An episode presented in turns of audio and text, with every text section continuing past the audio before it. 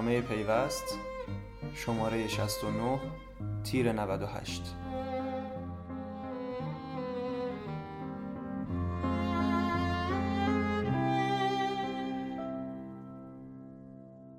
رئیس صندوق نوآوری و شکوفایی دیگر تب طلا تمام شد. راهروها و طبقات برج شیشه‌ای صندوق نوآوری و شکوفایی نسبت به سال گذشته در همین زمان که برای پرونده ارزشگذاری شرکت‌های استارتاپی و گفتگو با رئیس هیئت عاملش به آن آمده بودیم بسیار خلوتتر است و کمترین رفت آمد را در طبقات دارد. اگر روزهای شلوغ و افراد پرونده به دست را در حال رفت آمد در طبقات صندوق دیده باشید حتما این سکوت در یکی از ساعات کاری روز گرم بهاری برایتان بسیار تعجب برانگیز خواهد بود. وقتی به اتاق علی وحدت برای مصاحبه وارد می شویم یکی دیگر از موارد حیرت انگیز پرنور شدن و کوچک شدن اتاقی است که رئیس هیئت عامل صندوق نوآوری در آن کارهایش را پیگیری می کند جایی که به جای میز بزرگ و همیشگی یک میز کنفرانس جمع جور جای گرفته و چند مبل هم احتمالا برای پذیرایی از مهمانان در گوشه دیگری از اتاق دیده می شود. وقتی وحدت با آن لحجه یزدی درباره صندوق صحبت می کند می توان فهمید این تغییرات نه تنها در ظاهر ساختمان و اتاقهای صندوق که در تیم مدیریتی آن هم اتفاق افتاده با علی وحدت رئیس هیئت عامل صندوق نوآوری و شکوفایی در مورد سیاستگذاری های جدید این صندوق برای حمایت از اکوسیستم استارتاپ به گفتگو نشسته ایم که در ادامه میشنوید. یه ایده وجود داره به صورت عمومی که خیلی استارتاپ شناخته شده هستن. الان تو ایران unicorn تکشاخ اینا بهشون گفته میشه چه دیجی دیجیکالا حالا اسنپ حالا روایت های مختلف راجبش وجود داره. ولی مشخصا معلومه که این چند تا در واقع چهره شاخص حوزه استارتاپ های فناوری دارن کار می‌کنن. حتی تو این شرایط هم بعضیشون نه تنها خوب دوام آوردن بلکه تونستن خودشون خوب باز تعریف کنن گسترش هم پیدا کنن. از کنارشون اسپیناف های دیگه ای هم داره میاد بیرون و تاثیرگذارم هست. مشکل اینه که یک لایه پایین تر از اینا در واقع که اغلبشون شما نگاه کنید حدودا یک دهه پیش کارشون رو شروع کردن توی سطح بعدی توی لایه جوونتر توی کسب و کارهای جدیدتر شما نمی‌بینید که همین روند در واقع پویایی زایایی به وجود بیاد و شما ببینید که الان مثلا چند تا استارتاپ شاخص توی حوزه های جدیدی وجود دارن که بعضیاشون هم مثلا حوزه علایق یه مثلا, مثلا صندوق هم هست به خاطر های تک بودنشون.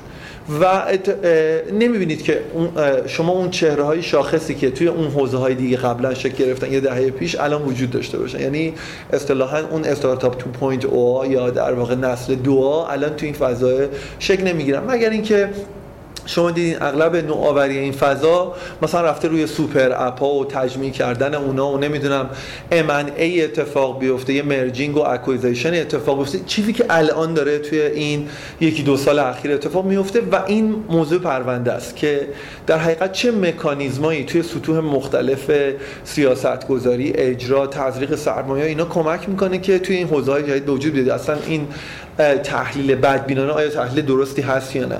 دوست دارم قبل از اینکه اصلا راجع به موضوع ارتباط صندوق با این فضای حرف بزنم ببینم که چقدر خودتون به عنوان آدمی که خب دیتای بازار دستتون هست دارین مانیتور خیلی از اینا میان در مورد این مسائل با شما مشورت می‌کنن. ببین بگین که چقدر این برداشت من درسته که در حقیقت ما شاهد اون فضای حاصل خیزی که یه دهه پیش وجود داشته توی این حوزه ها نبودیم؟ خب بودیم الان نیستیم و به نظر می‌رسه که خیلی اینویشن که دغدغه مشخصا مجموعه شماست توی این حوزه های جدید اتفاق نمیفته یا دست کم توی اسکیل بزرگ اتفاق نمیفته آیا این نگاه نگاه درستیه؟ برداشت درستیه؟ آیا نگرانی نگرانی جدیه به نظرتون آقای دکتر؟ البته من واقعا خودم زی سالار یعنی کارشناس این حوزه نمی‌دونم که بخوام نظر بدم. یعنی ولی به عنوان ناظر بیرونی. آره مثلا همجوری به عنوان ناظر بیرونی اصطلاح خوبی باشه می‌تونم نظر خودم رو بگم راستش. اینکه شاید یه زمانی این فکر می‌کنیم که حجم بیشتری کار شکل گرفته و شرکت های بیشتری شکل گرفتن و اینها دلیلش این بوده که خب بکر بوده. دقیقا. یعنی خب چیزی وجود نداشته یه کسایی اومدن پیشگام بودن نمی‌دونم تو دنیا هم بکر بوده اینجا هم بکر بوده. خاطر همین می‌بینیم که حتی تو بعضی از چه می‌دونم حوزه ها بعضی از سرویس ها مثلا چیزی از دنیا عقب نیستیم.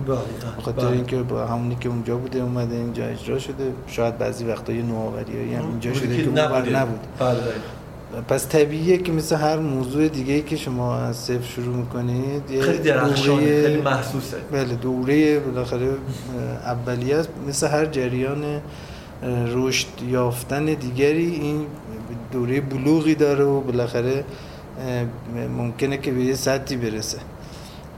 از اگر که همین عادی بخواد طی بشه یعنی اگر با همین شرایط فعلی فرض کنید با عرضه فعلی و تقاضای فعلی نگاه بکنیم فرض کنید در فرض کنید در حوزه حمل و نقل شما یه ابتکاری اتفاق میفته بازارش مشخصه خیلی هم تسهیل کنید و نمی‌دونم موانع دولتی هم بردارید. نه این یه چیزیه دیگه یه جایی این میرا میشه. یا فرض کنید که تو فروش مثلا کالا. بله یه بازاری وجود داره سطحش مشخصه و حجمش مشخصه. در نتیجه این ناخداگاه اشباه میشه. مگر اینکه یه اتفاقایی بیفته. مثلا در مرحله اول ممکنه نوآوری اتفاق بیفته چون حجم بیشتری از بازار بیاد. ولی این دیگه یه سقفی داره. این دفعه مگر اینکه نگاه به بیرون باشه. اگر نگاه رفت به بیرون ممکنه اتفاقی بیفته. اونجا هم دوباره حد اشباه داره. یا کشف حوزه های جدید یا ورود به حوزه های جدیده و اگر بخوایم که این حوزه رو خیلی رقابتی کنیم که اتفاق خوبی نیست. اگر خیلی هم تک محور باشه که اون آفتای خودشو داره و عدم رقابت و اینا رو داره اونم مشکلات خودشو داره. ولی اینکه این احساس به نظرم خیلی غیر طبیعی نیست.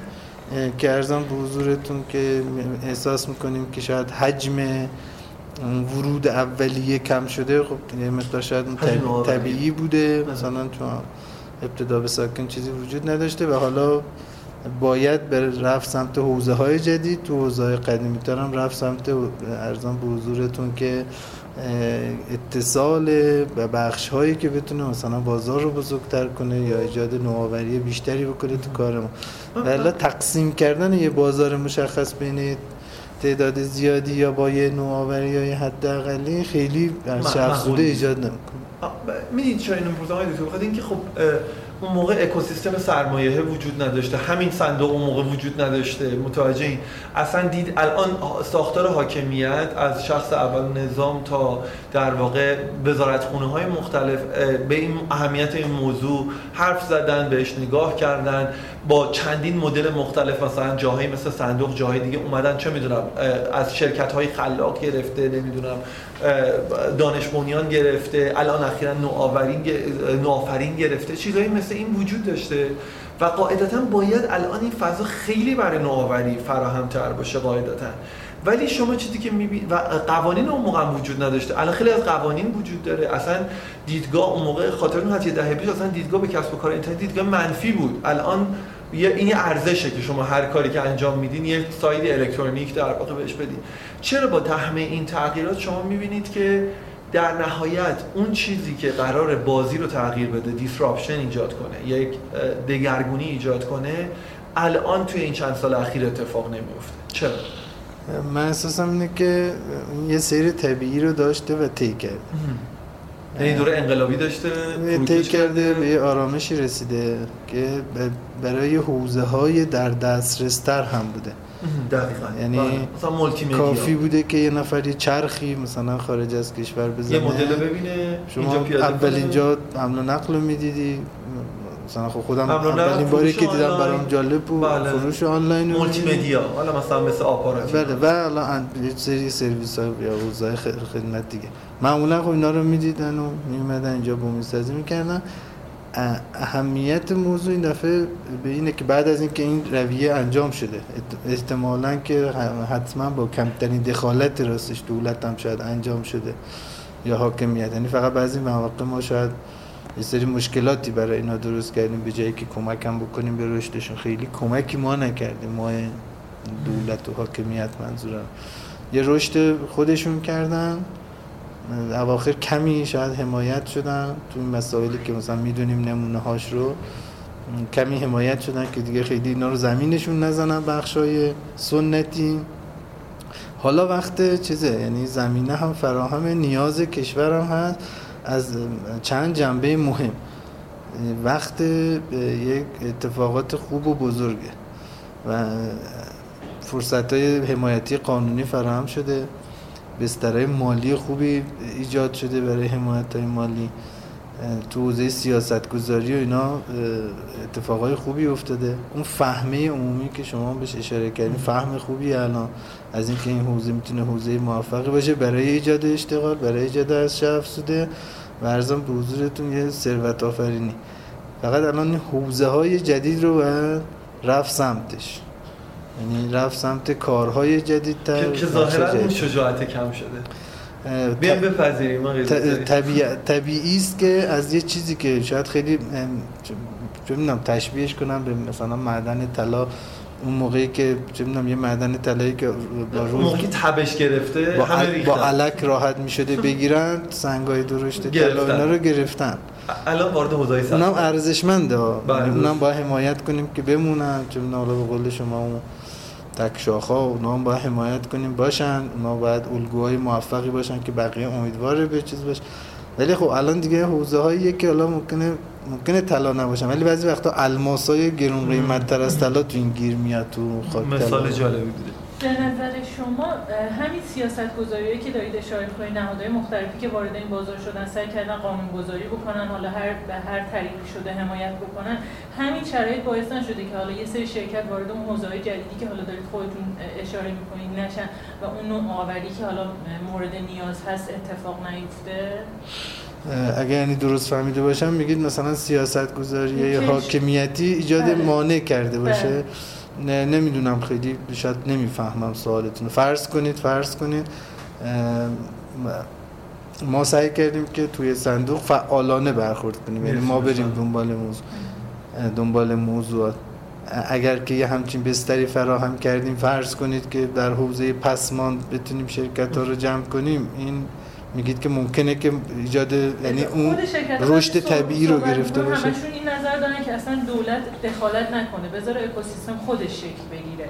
یعنی صحبتی هستش که از تک تک استارتاپ که وقتی باشون صحبت می‌کنی این حرفو می‌زنن.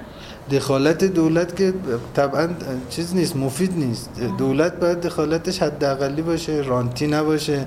نظارتی باشه؟ نظارتی هم نمی‌دونم حاکمیتی مثلا در همین حد بیشتر نه.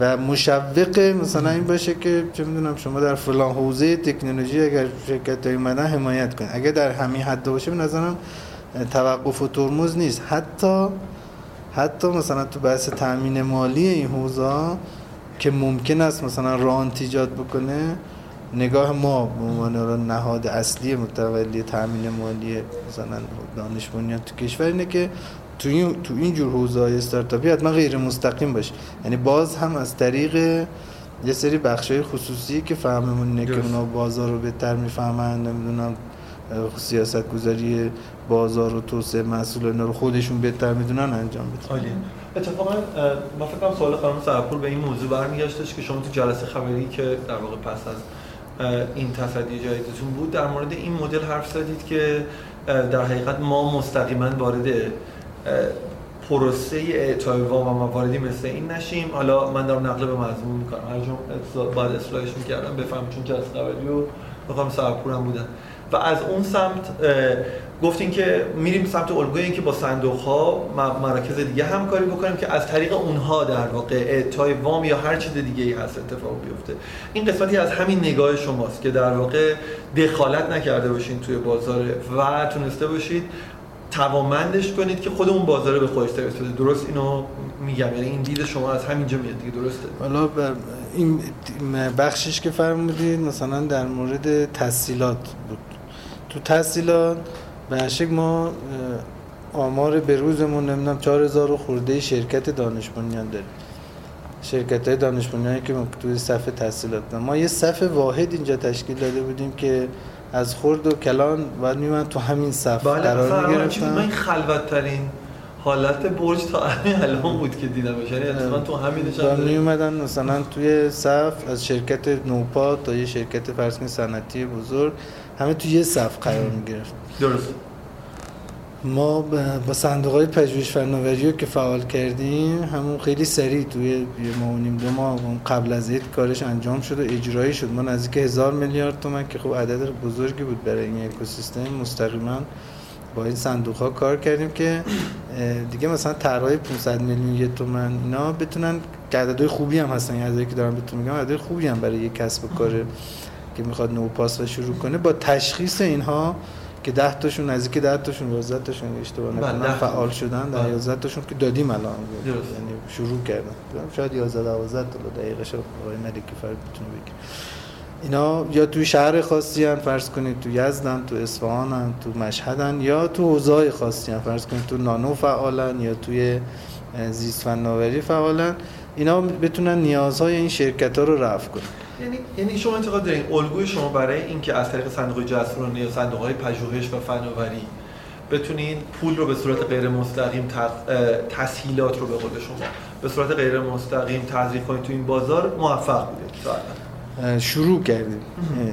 الان هیچ ادعایی نمی‌کنم. تئوریمون این بوده که این راه راه درستیه. شروع هم کردیم. مطالعاتمون هم مبنی بر این که چرا این روشی که انتخاب کردیم اه، چیزه روش درستیه منطقی از نظر خودمون اقلا منطقی به نظر می‌رسه برای اینکه شما وقتی توی تسهیلات منظورم دقیقا تسهیلات و وامه. راجع به صندوق های بورسی خب یه مقوله دیگه است بله، بس, دقیقاً. بس سرمایه گذاریمون وقتی که شما 4 5 هزار تا شرکت با تیپ های مختلف موضوعات مختلف بخوای با یک ابزار و یک مسیر بسنجی به سنجی به مشکل درسته. قطعا. و به خصوص یک کادر ستادی خیلی بزرگ می‌خواد موضوع سلامت مطرح میشه و ده ها مورد تو تخصص مثلا این یه واقعیتیه که شما تو هر موضوع علمی آخرش کسی که داره اون کار رو می‌کنه در اون موضوع متخصص ترینه بله. یعنی آخر شما اگه هزار تا کارشناس موضوع هم داشته باشی نهایتا باید یه جایی که خارج از ارزان به حضورتون زینف هست و زینف از طرف ما هم نباشه بتونه اینو تشخیص بده. به نظرم واما این کارا رو می‌تونن انجام بدن. این صندوق ها این بار وام رو برمیدن صندوق های بورسی رو برداشتیم برای چیز؟ برای اتفاقا همین تارگت کردن استارتاپ هایی که هنوز دانش بنیان نشده بودن. مثلا با این نگاه رفتیم سراغش. و همین صندوق های پژوهش فناوری لاینی که بهشون دادیم تحصیلاتی که بهشون دادیم اینو دیگه چیز دانش بنیان ندارن. محدودیت شرکت های دانش بنیان ندارن. یعنی به این خلاقا و استارتاپ ها اینا هم تعلق می‌گیره. یه صندوق خلاق دنبالشیم درست کنیم. اصطلاح صندوق پژوهش فناوری صنایع خلاقه مجوزش فکر کنم اصلا صادر شده. دنبال اینه که اون بشه یه ابزار خوب. خود همه صندوق های پژوهش فناوری هستن ابزار سرمایه گذاری درست کردیم برای استارتاپ ها با این مدل که یک صندوق های بورسی صندوق های بورسی که نمی‌دونم چهار پنج تاشون حالا پنج تا. پنج تاشون بله. تأسیس شدن و کل آورده پول همه اینا با اینکه شرکای بزرگی بودن و اسمای پرتم تراقی هم بودن زیر 80 میلیارد تومن آورده شد. فکر کنم 79 میلیارد تومن 78 بله. گروه میلیارد. سرمایه گذاری فعلان و بیسان شرکت های گردن کلفت بله. خوش اسم. عددی که آوردن اینه. نه، آیا بازار کشش نداره؟ آیا نمی‌دونم شرکت ها خوب نیستن؟ آیا اینقدر کار نداریم؟ نمی‌دونیم. ولی ما بستر فراهم که گفتیم یکی از بهترین جاها برای اینکه اینو توسعه بدیم اینه. یعنی بخش خصوصی که نمی‌دونم یک به ازای فرض کنید چهار واحدی که بخش خصوصی بیاره توی صندوق های بورسی ما مثلا یه واحد سرمایه می‌بریم. هم تو تاسیس صندوق ها هم تو سبد پروژه هاش. و به اصطلاح تارگتمون هم اینه که تا پایان همین امسال 10 تا انجام بدیم. 10 تا صندوق رو در تاسیسش یا در سبد پروژهش با همین روش که گفتم مشارکت. مشارکت کنیم با حداقل دخالت یعنی ما فقط سبد طرحها رو یه تایید کلی می‌کنیم که مثلا موضوعش چیز باشه تو حوزه دغدغه و باشه اینا.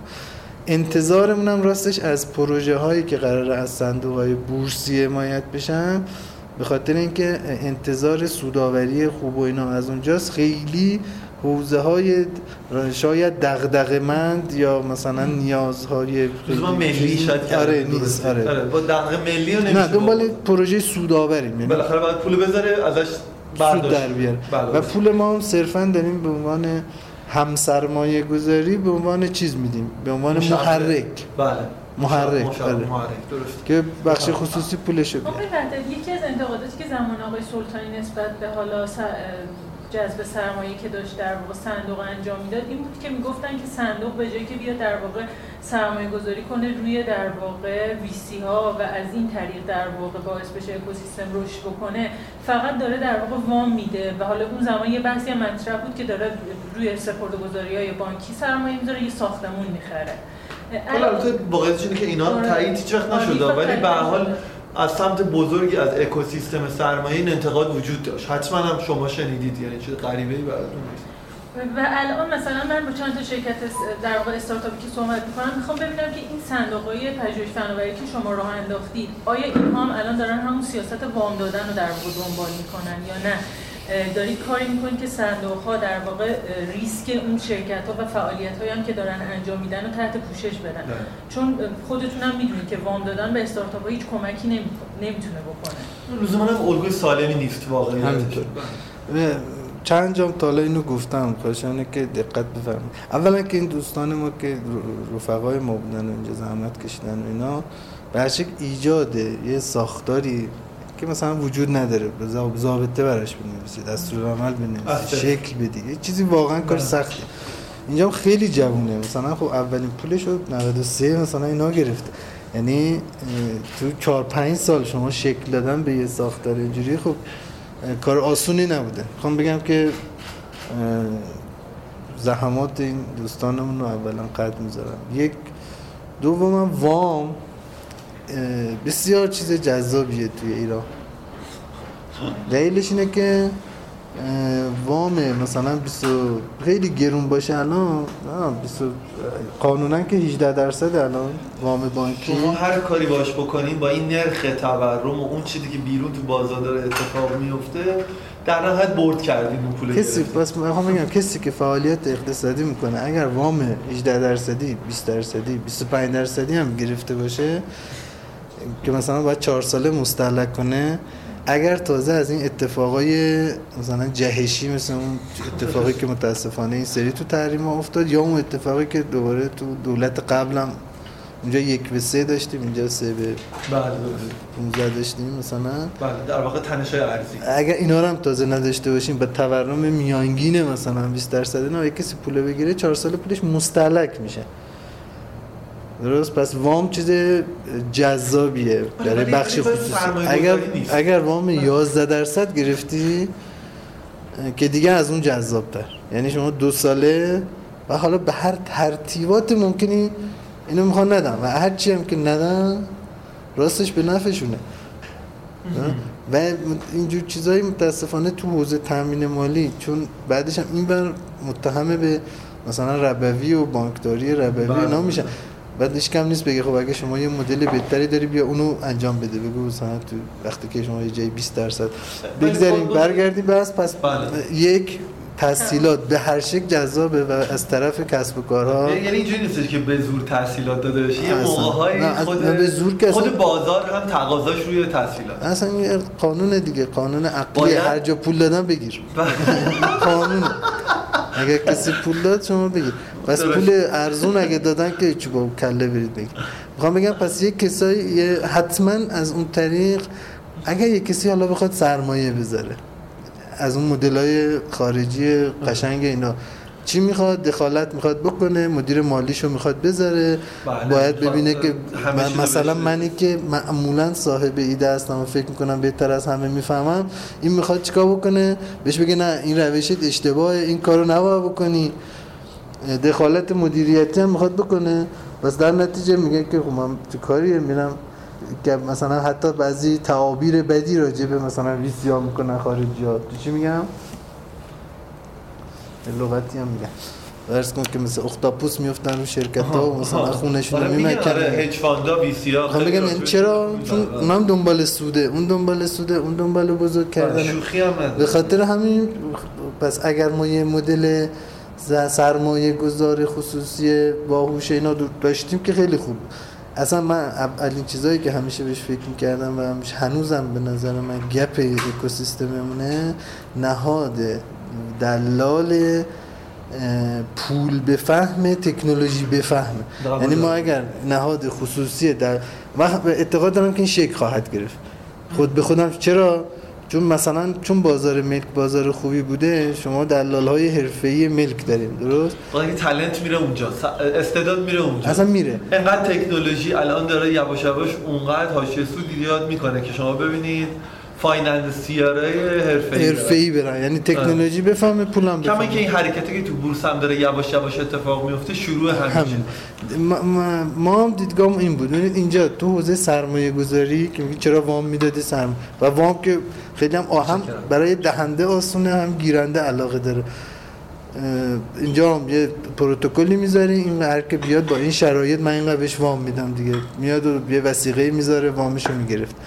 وقتی می‌خوای برید سرمایه گذاری اینجا مثلا یه صف بزرگی از شرکت های که می‌خواستن سرمایه گذاری بکنه صندوق توی شرکتشون شکل گرفته بود. و اون چیزیش که عملیاتی شده بود دو مورد بود. اینجا هر کاریش بکنیم آخرش یه نهاد بزرگ است دیگه. نهاد مالی شبه دولتی مثلا ایناست سنگین فشل. اگه بخواد بره تو کار سرمایه گذاری. سرمایه گذاری یعنی چی؟ من و شما شریک میشیم. امروز باید مجمع بذاریم. می‌خوایم مسئله بسازیم. شما میگه آهن بیار. من میگم آهن چنده؟ چکشو بکشین. حالا اینجا فرض کن بخواد بیاد تو این شراکت. حتی یه مسائل خیلی بدی شکل می‌گیره دیگه. فرض کن از مجمع تشکیل میشه هیئت مدیره تشکیل میشه حقوق هیئت مدیره تعیین می‌کنن. شما نمی‌دونی. خیلی از این نمی‌خوام باز داره. کنم این مسائل خب؟ داره. از اون صف بزرگی که شکل گرفته بود ما کلا دو تا صندوق ورود کرده بود و عدد عدد آورده یعنی برده ما تو اونجا عدد کمی بود یه میلیارد خورده ای بود. درست. این روش چرا؟ چون دوستان ما حساسیت داشتن. آخرش هم هر چی حساسیت به خرج بدی آخرش اون میگه میگه که چرا بردی تو یه چیزی بازار مثلا نبردی تو یه چیزی ترافیک مثلا. اونجا چرا سرمایه گذاری هست این تو سوالام خیلی برای اینکه این بزرگ آخرش هم 50 نفر می‌خوام بشه. ولی ما گفتیم چیکار کنیم؟ همون برای ایجاد اون نهادهای خصوصی تکنولوژی بفهم مالی بفهم و ببینیم کیا آمادگیشون بیشتره. بهترین بستر fund fund نه. برای اینکه ما خودمون به نوعی همین هستیم. خودتون این می‌دونید. خودمون رو این می‌دونیم به ولی دنبال کردیم ببینیم کیا استعدادشون بهتره دیگه. صندوق های جسورانه بورسی یک بستر فعال فعال نسبی البته به اضافه پتانسیل یعنی شفافه تو بورس سرمایه ولی پذیر. عددی که میگی خیلی کمه. کم بوده. بوده. حالا دومین بازیگری که تشخیص دادیم پژوهش صندوق های. پژوهش فناوری بودن. الان با تجربه خورده ای همکاری می‌کنی ما ده تا. تا تارگت کردیم که تا آخر امسال. تو ده تا صندوق بورسی یه عددم ببینی ما- مثلا با چه عددی می‌خوایم باشه ببینیم ما ظرفیت یه چیزی حدود مثلا کمتر از هزار میلیارد تومن رو دیدیم. اینکه چقدر بتونن اونا جذب کنن. مهمه. ما راستش خیلی شفاف بهتون میگم هیچ کمبود مالی نداریم. خیلی عالی. یعنی احساس کمبود مالی نمی‌کنیم برای اینکه ما می‌تونیم تامین مالی کنیم. یعنی می‌تونیم اعتبار ایجاد کنیم. الان صندوق های بورسی هر چی که بتونن جذب کنن ما دنبال اینیم. ولی یه برنامه اونه که تو ده تا صندوق یا تاسیسش یا پروژهش بریم. صندوق های پژوهش فناوری براشون مشوق جدی گذاشتیم. مثلا گفتیم اگر از این پولی که بهتون دادیم رفتید ویسی کردید ما صفر می‌کنیم براتون سودشو. یعنی فقط سعی کردیم یه کاری بکنیم که برن. صندوق هم تجربه دارن. مثلا تجربه کم, کم و بیش دارن چاره جز تمرین ندارن. یکی از صندوق ها مثلا نزدیک 10 تا ویسی کرده بود قبلش. عددا خیلی بالا نبود. صندوق یه الان شما تصوری از اینکه چقدر از اون سرمایه در اختیار شرکت استارتاپی قرار گرفته ندارید اینو ما توی گزارش 6 ماهه. هم خودمون دستگیرمون میشه تو اون پایشی که خواهیم کرد و اینو. هم پایشی می‌کنیم که ببینیم عملکرد صندوق چه جوری بوده واقعیتش اینه که خیلی فرص... هم فرصت هم زمان امتحان برای کل اکوسیستم.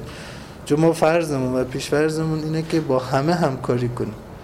یعنی هرچی بازیگر فعال تو سیستمه صندوق نوآوری گفته که بی ما چه خدمتی از ما برمیاد. می‌خوام حالا ورود کنم به سوال شما. برای شتاب دنده ها گفتیم آقا چه کنیم؟ یعنی فقط خودتون رو محدود به صندوق و نه نه. سرمایه هر چی بازیگر که بقیه اجزای اکوسیستم هم راش راشون می‌تونه حتی بستر قانونیش درست کردیم. این کارهای سختی هم بوده. رفتیم تا مجوزات هیئت امنا گرفت. ما بستر قانونی برای همکاری با صندوق های پژوهش فناوری رو کامل ایجاد کرد بستر قانونی برای صندوق های بورسی ایجاد شده فعال شده. بستر قانونی برای شتاب دهنده ها که بالاخره شرکت نبودن نوعی شرکت. نگاه همون همش می‌بینید که جدا از اینکه شرکت ها رو بهشون برسیم دنبال این بودیم که این نهاد واسطایی که وجود دارن و چجوری ما کمک کنیم یا بکشونیمشون یعنی بقیه اکوسیستم رو هم ببینیم. تو اون نشست خبرتون که خبر در واقع حمایت غیر مستقیمتون از طریق صندوق های پژوهش فناوری از استارتاپ رو اعلام کردید گفتید که از استارتاپ هایی می‌تونن استفاده کنن که مستقر تو این پارک های فناوری هستن. نه. هم می‌خوام ببینم که لزومی نداره که یک استارتاپی در واقع چون چون این هم شرط بسیار ترسناکیه برای پارک لزوما جای مثلا فعالیت استارتاپ های استارتاپ ها نیست. پارک فضای خاصیه که تعریف شده برای استقرار شرکت های فناور. یه سری هم حمایت ها داره. ممکنه که کسایی اونجا براشون مناسب باشه برن. اگه کسایی براشون مناسب باشه نباشه که خوب نیست. پس این شرط نیست. نه اصلا الزامه و اینو با هم مطالبه کنن شرکت ها ببینید یعنی هم, هم ما که پولایی رو در اختیار کسایی قرار دادیم مطالبه خواهیم کرد ازشون که خب حالا عمل کردتون کو. ولی ممکنه متهم به این بشن که در چیزی یعنی ادعاشون باشه که درخواست های طرف ما نبوده. الان این جامعه به اصطلاح مخاطب نهایی ما بالاخره بعد از این نهادهای واسطه مطالبه کنن. الان اسامی این صندوق های پژوهش فناوری هست مبالغی هم که در اختیارشون بوده هست می‌تونن برن مطالبه کنن. به اضافه اینکه ما دو تا صندوق هدف که داریم درست می‌کنیم یکی صندوق صنایع خلاقی که هم صندوق نوآفرین اینو خیلی من شخصا هم امیدوارم که تحول جدی درست کنیم تو حوزه یعنی هم در واقع معاونت علمی رو دیدین توی طراحی که داریم می‌کنین هم وزارت ارتباطات والا اصلا مهم نیست. هر کی میگم هر بازیگری که پلیتیکالی هم انتخاب درستی نه واقعی واقعیتش اینه که اینجوری نگاه من اینجوری نبوده. نگاه همکارای منم دقیق می‌دونم. نگاه ما میده که هر که هر کی که می‌خواد کار کنه رو راستش خیلی کار اصلا خیلی خودخواهانه و سودجویانه نگاه کنید. هر کی می‌تونه بار ما رو به هدف اصلی ما اینه که ما به بهترین نه بتونیم این کاری بکنیم که شرکت هامون توسعه پیدا کنه. هر کی که بهتر می‌تونه کمک کنه بستر همین پارک ها که اسپوردین ما اصلا یه بسته همکاری با پارک های جدی درست کردیم با علمان های خیلی زیاد. یعنی پارک هم نه یعنی با وزارت علوم با هر آنچه که واقعا گرا باشیم پارک ها واقعا در زمینه کسب خلق کسب و کار موفق نبوده. دست کم تو حوزه آی سی تی که مطلقا موفق. چه اشکال داره؟ خرابشون کنیم نه حالا آتیش ما گفتیم نه ما گفت ما که نگفتیم آقا این هزار تومان زورکی بهتون میدیم. گفتیم این بستر فراهمه. اگر, اگر شما اومدی بیا استفاده کن. یعنی پارک ها آخه مشکل ما همون داستان قبل که گفتم مثلا هر جایی باید یه کارخونه فولاد داشته باشه هر جایی هر استانی باید یه پارک علم فناوری هم میداشت. بعدم مثلا نظارت هم شده بود که چند تا شرکت تو مستقر نمی‌دونم فلان نمی‌خوام خیلی ورود کنم. بله. ولی نمی‌خوام بگم آقا شکست خوردم اگه هست در نهایت اون بخشایش اگه خوب نیست خودش مزمحل خواهد شد. ما مثلا تو پارک خوب اصفهان پارک شیخ بهایی بله شیخ بهایی شهرک شهرک علمی تحقیقات. بله. خب اون شرک علمی تحقیقاتی اسلام تجربه خوبیه بالاخره. تو کسب و کارهای با جنس خاص. تو کسب و کارهای خاص. برشک ما می‌خوام بگم که با همه بازیگران تو حوزه وزارت علوم حتی یه کار داریم انجام میدیم برای ریسرچ لبا. یعنی می‌خوام بگم تا این حد. گفتیم بستر فراهمه. هر که می‌تونه بیاد استفاده کنه. پروژه هایی تو research lab ا اگر که داریم این یکی هنوز بستر قانونیش تموم نشد. شرکت خصوصی سفارش داد به اون آزمایشگاه ما مثلا بعضیشو grant می‌کنیم میدیم. چون به نظر ما تاثیر می‌ذاره تو توسعه کسب و کار توی اون حوزه خاص. با همه بازیگرا تلاش کردیم که ابزارمون و ادعا می‌کنیم که الان ابزارامون فراهمه. شروع هم کردیم. یعنی با صندوق های شروع کردیم. صندوق های جسرانه بورسی سه تا اگه اشتباه نکنم بله. یا دو تا یا سه تاش که مصوب شده و شروع شده. دقیقش رو آقای ملکی فربا بده. دو تا یا سه تا فکر کنم ستاش مصوب شده که رفته برای تاسیس هست ارزم به حضورتون با پارکا شروع کردیم. یعنی ما بحث برون سپاریمون رو شروع کردیم. بحث شرکت های بزرگمون رو که دنبال این بودیم که با بانک ها انجام بدیم. برآوردامون اینه که اصلا خیلی عمل کردمون. امسال سال 98 طلایی خواهد بود. یعنی کمک های خیلی جدی خواهد شد. من فقط یه سری عدد فقط بخوام بهتون بگم. حدودی فرض کنید که ما پارسال دولت پول از صندوق توسعه ملی دلار ریال کرده داده به بانک ها که تو حوزه دانش بنیان تحصیلات بدن. گفته دنبال وصول مطالباتش. یا یعنی این پولو اولا نگه داره روش کار کنه آخری کارم که بخواد 18 درصد روش کار کنه 18 درصد صرف می‌کنه برای بانک. چرا؟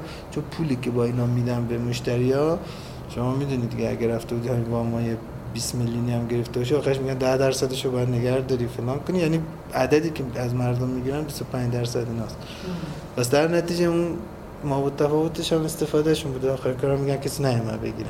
دو تا فراخوان هم میفرستن. مثلا چه می‌دونم دانشگاه شهر صنعتی حالا میگم این فقط بله. جهت است. ولی عددی که مثلا ما از بانک ها خواهیم گرفت و خواهیم داد به شرکت ها انشالله مثلا ده برابر عددی که پارسال سیستم بانکی کار کرد. فقط هم با ابزار پولمون انشالله این کار رو می‌کنم 5000 جان؟ 5000 میلیارد. نه اینقدر نداریم 500 میلیارد. 500 میلیارد که بوده. که بدیم به شرکت ها ما نزدیک 800 میلیارد تا 1000 میلیارد تومان از این ابزار باز دیدین که استفاده. یه چیزی که الان تو توضیحاتتون گفتید در مورد این در واقع سرمایه‌ای که می‌دید به صندوق های پژوهش فناوری و الان نمی‌دونید که آیا واقعا اصلا نظارتی وجود داره اینها توی چه دوره زمانی باید اینو در واقع به استارتاپ برن؟ آیا ددلاینی وجود داره؟ مثلا ممکنه یه تاریخی باشه صندوق مثلا پول نگه داره و حالا مثلا یک ماهی یه چند ماهی بگذره و بعد بده به نه ضوابط نظارتی داره که در طول دوره دوره مثلا یک ساله است که در طول دوره باید این رو به اصطلاح قرارداد کنه و الا باید برگردونه با نرخ حد اکثر سود. شما در واقع نظارتی همونه که روی چه زمینه هایی مثلا از بازار دخالت نمی کنیم ولی باید پول رو خرج کنه تو حوزه ماموریتش هم که فناوری باید باشه درست. یعنی اساسنامه صندوق نمی‌تونه بره فرض کن مثلا آهن خرید فروش کنه. باید مثلا تو تولید آهن فناورانه ای کاری بکنه. درست. این این اساسنامهشونه نظارتمون رو عناوین طرحها در همین حد بیشتر دخالت نمی‌کنیم. تو هزینه کردشون باید تو شش ماه اول بیش از 60 درصدش رو هزینه کرده باشن. اگر نکرده باشن وقت باید ببینیم که چرا نکردن. نرخ سودش میره بالا و جای ابزارمون همینه دخالت نیست. در حد اینکه پول امانت بهتون دادیم که این کارا رو بکنین. اگر کردین بازم بهتون میدیم. اگه نکردین نشون میده شما ظرفیتشو ندارین. به خاطر این گفتم که مثلا تو اون دوره 6 ماه ما می‌تونیم یه گزارشی هم از عملکرد صندوقا داشته باشیم. هم عملکرد خودمون که واقعا چطور بوده الان تو شرایط فعلی بازار چقدر امید دارید به جذب سرمایه خارجی خود صندوق؟ چون برای تو ماموریتتون بوده. باز این کار شدنیه. یه کارایی هم شروع کردیم. ولی به اینکه مثلا پول مستقیم خارجی بگیریم به نظر می‌رسه الان کمتر ممکن باشه. با بعضی یعنی مدلی که عدد خیلی بزرگ نخواهد بود. یعنی فقط در حدی که بدونیم این اتفاق می‌تواند بیفتد. با این مدلی که عرض می‌کنم دنبالشیم. به نظرمون امیدواریم چند تا الگوی موفق درست کنیم. الگوی سرمایه گذاری مشترکه. یعنی با یه کشورهایی که ارتباطمون نسبتا خوبه که به سرعت حال کارشه. آره ولی اونایی که هستن به درد ما می‌خورن. یعنی راستش اونایی که یه ذره اگه واقع گرا باشیم گله ای که شرقم از ما داره اینه که همین که یه ذره راه غرب باز میشه شما میچرخید. بدو بدو ولی واقعیتش اینه که آقای ملکی فر معتقده که آینده از آن شرقه. آره. به خاطر همین با اینا می‌تونیم کار کنیم. دنبال مدل سرمایه گذاری مشترک یعنی اگر که یه یه اصطلاح fund مشترک درست کنیم درست. اگر دو تا شرکت ما با هم یه کاری انجام دادن هر کدوم شرکت طرف خودمون رو فاند کنه. اینو در حد الگو امیدواریم که بتونیم انجام بدیم. من آقای چیزی در این مورد بخوام صادقانه بپرسم اینه که واقعا به نظر میاد که بخش فناوری اطلاعات ایران خیلی تو گرفتن این سبک از اعتبارات و سرمایه از دولت از ذخایر دولت از اینا خیلی قوی نیست. شما وقتی اعدا رو همیشه نگاه می‌کنید تو گزارش های صندوق می‌بینید مثلا بخشای چه می‌دونم مثلا حالا صنعتی نمی‌دونم پتروشیمی اینا خیلی راحت تر اومدن نانو نمی‌دونم اینا اومدن بیو چه می‌دونم بایوتکنولوژی اینا اومدن خیلی تونستن توی جذب مشارکت قوی بودن. ولی شما می‌بینید مثلا سهم آی سی تی تو این زمینه خیلی ضعیفه. خب اینو به این موضوع اضافه بکنید که در حقیقت همین مثالی که الان شما زدید یه چیز مهمی توش وجود داره. مثلا یه جاهایی مثل اسنپ دیجی کالا کافه بازار اینا تونستن سرمایه مستقیم خارجی بگیرن. تو موقعی که داشت هنوز راهش باز بوده می‌تونستن این کار چجوری اینا انقدر ضعیفن؟ تو اینکه از داخل کشور خودمون از ذخایر خود مجموعه ها استفاده بکنن برای جذب اون مشارکته از اون متوجه اون چیزی شرکت های بزرگ گفتین پاسخ به این مسئله است. ولی شما آیا فکر می‌کنین خود این بازار هم ایرادی داره؟ این دوستان بلد نیستن این راه و چای این کار. چیه مشکل؟ به خاطر اینکه اولا تو بخش سرمایه بر که سرمایه ثابت بیشتری می‌برن این موضوع با حوزه فاوا قابل مقایسه نیست. البته اونا که اسستشون زیاده فرض کنید کارخونه داره. مثلا تو حوزه صنعت الان عددام به روز نیست. ولی فرض مثلا یه سال در اومدم مثلا 400 میلیون تومن به ازای هر شغل. عددا حتما بیشتر شده. بعد از این گرونی. ولی همون موقع مثلا تو تجربه ما تو صندوق الکترونیک برای شغلای اونجا که مثلا شما نزدیک صنایع الکترونیک هم بودین آره که اینا سهم فاواش و اینا بیشتره. مثلا ما یه چیزی نزدیک یک چهارم یا یک پنجم حوزه صنعتی میزان سرمایه بری این فاوا. پس اولا وقتی که شما نگاه کنیم که در مقایسه با بخشی از صنایع مقایسه کنید ممکنه علتش این باشه که میگید که چرا عددا کوچیک یعنی علتش اینه که می‌خواید بگین مثلا اشتغال زایی خلق شغل توی حوزه فاوا گرونتر ارزونتر یک پنجمه. به خاطر همین مثلا اگر شما نگاه می‌کنید میگید چرا فلان جای هر نهادی؟ آره. مثلا فرض کنید برای فلان صنعتی آریال گذاشته برای اونجا یک پنجمشو گذاشته. دلیلش اینه. یکی از دلایل اینه. کلا این حوزه که حسنشه ولی نه حالا داشتم دلیل اولم گفتم بله. دلیل اول اینه کلا این کار سرمایه بریش کمتره که البته حسنشه ارزش افزوده که ایجاد می‌کنه جدیتره.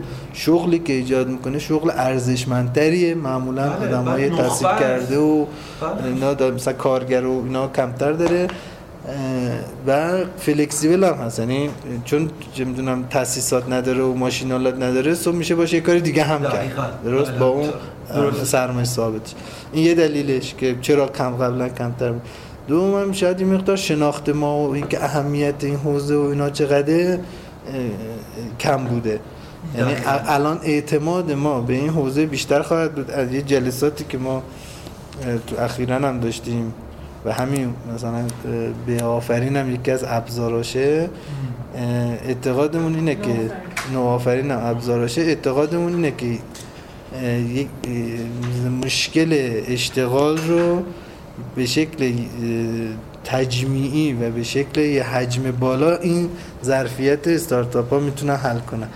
یعنی تو حوزه های فناوری تو حوزه خدمات این استارتاپ ها می‌تونن حجم زیادی اشتغال و چیز درست کنن و سهم بیشتری ببرن و موضوع آخرش این که سهم فاوا از منابع صندوق نوآوری تو عمل کرده قبلیمون اول بوده. یعنی خروجی مبالغی که رفته برای حوزه فاوا تو صندوق نوآوری تو دوره اخیر اول من برای اینکه اینو در روشن کرده باشم دیگه مبنای شما به اینکه مستقیما پول تزریق کنه توی بازار نیست. یعنی اعطای وام به شکل مستقیم نیست راه رو نبستیم. راه رو نبستیم چون بعضی ممکنه مثلا اگر که یه نفر واقعا از رفت صندوق پژوهش فناوری و از راهش سختتر بود مسیر خود صندوق بازه. اگه فرستادیمش بانک و کارش سختتر بود مسیر خود صندوق بازه. انتظارمون اینه که شرکت ها راحت تر اونجا تامین مالیشن. ولی مسیر رو نبستیم تا زمانی که ترین شن اینا مسیر باز به طرح نوآفرینم چون خودتون اشاره کردید.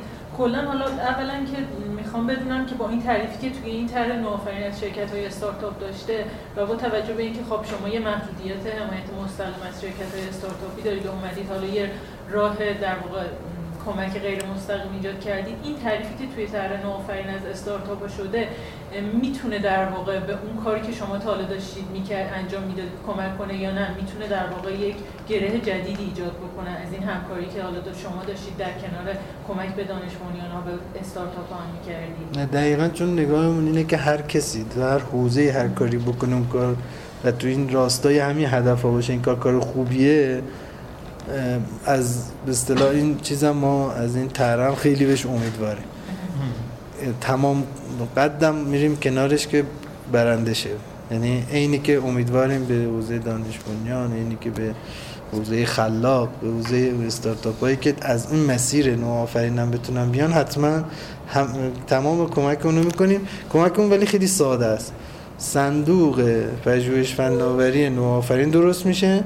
و ما مثل صندوق پژوهش فناوری مثلا نانو یا صندوق پژوهش فناوری شریف که ممکنه اونا کم برن طرف استارتاپ ها با اینکه منعی ندارن این نوآفرینه با یه الگوی انشالله خیلی واید و ارزم بزرگتون راحت و چیزی که داریم از ما دارن مشورت می‌گیرن البته ما دخالتی تو کارشون نداریم. انشالله یه چیز خیلی چابک خوب یعنی یه صندوق پژوهش فناوری خاص این شرکت ها درست میشه که بتونن تامین مالی بشن اونا.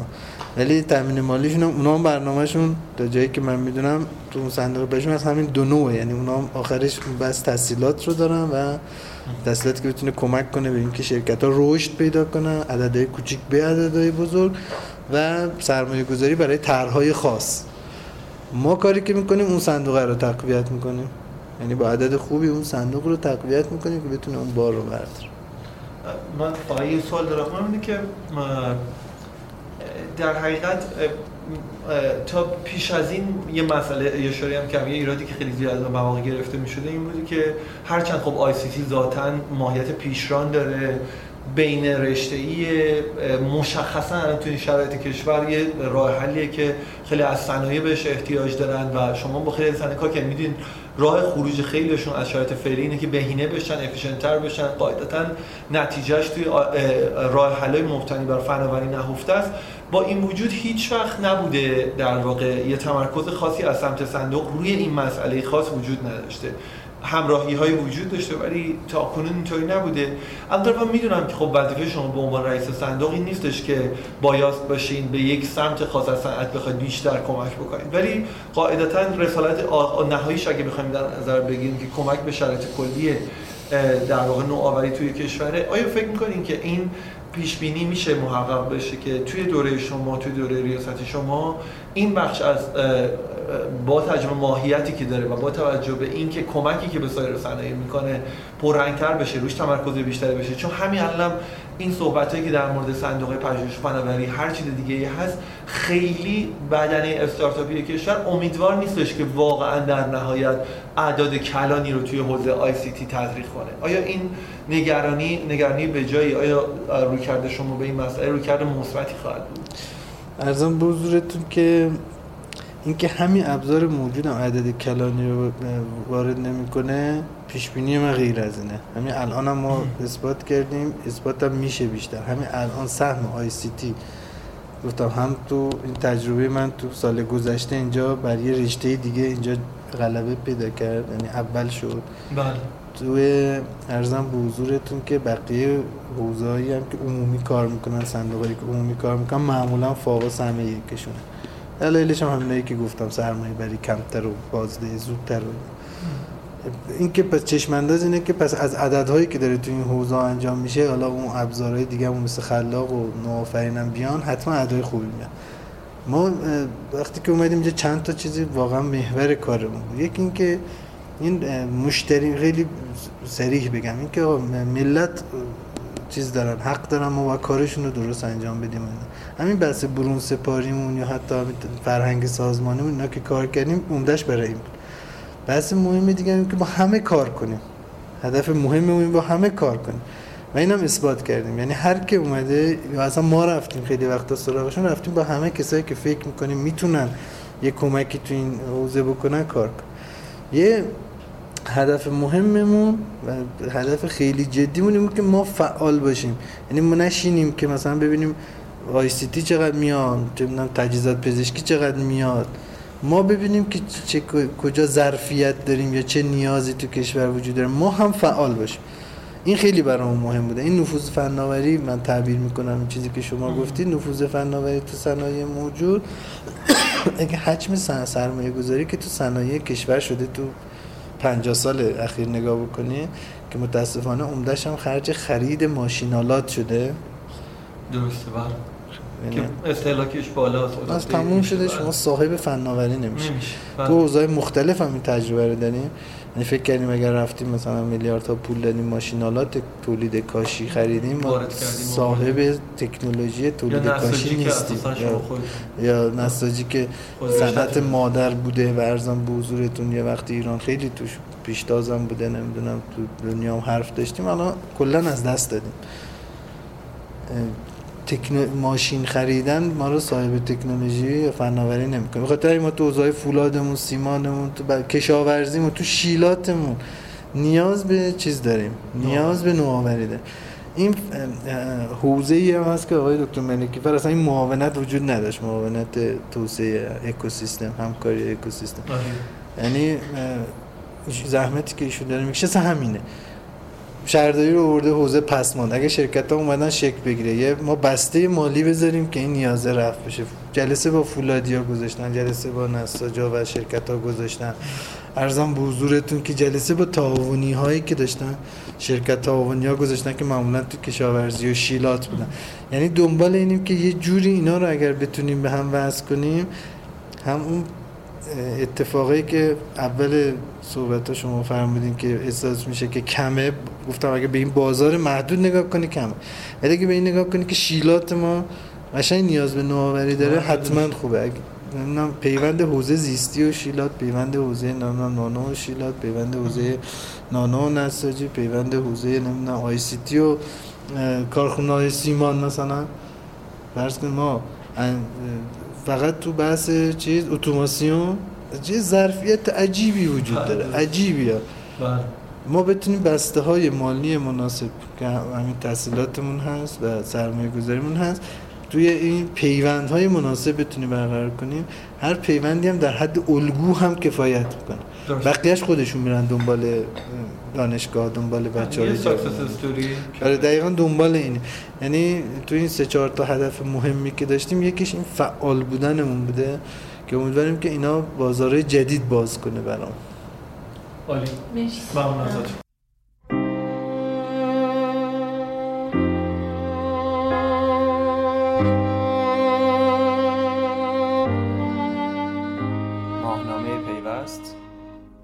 ازتون ماهنامه پیوست شماره 69 تیر 98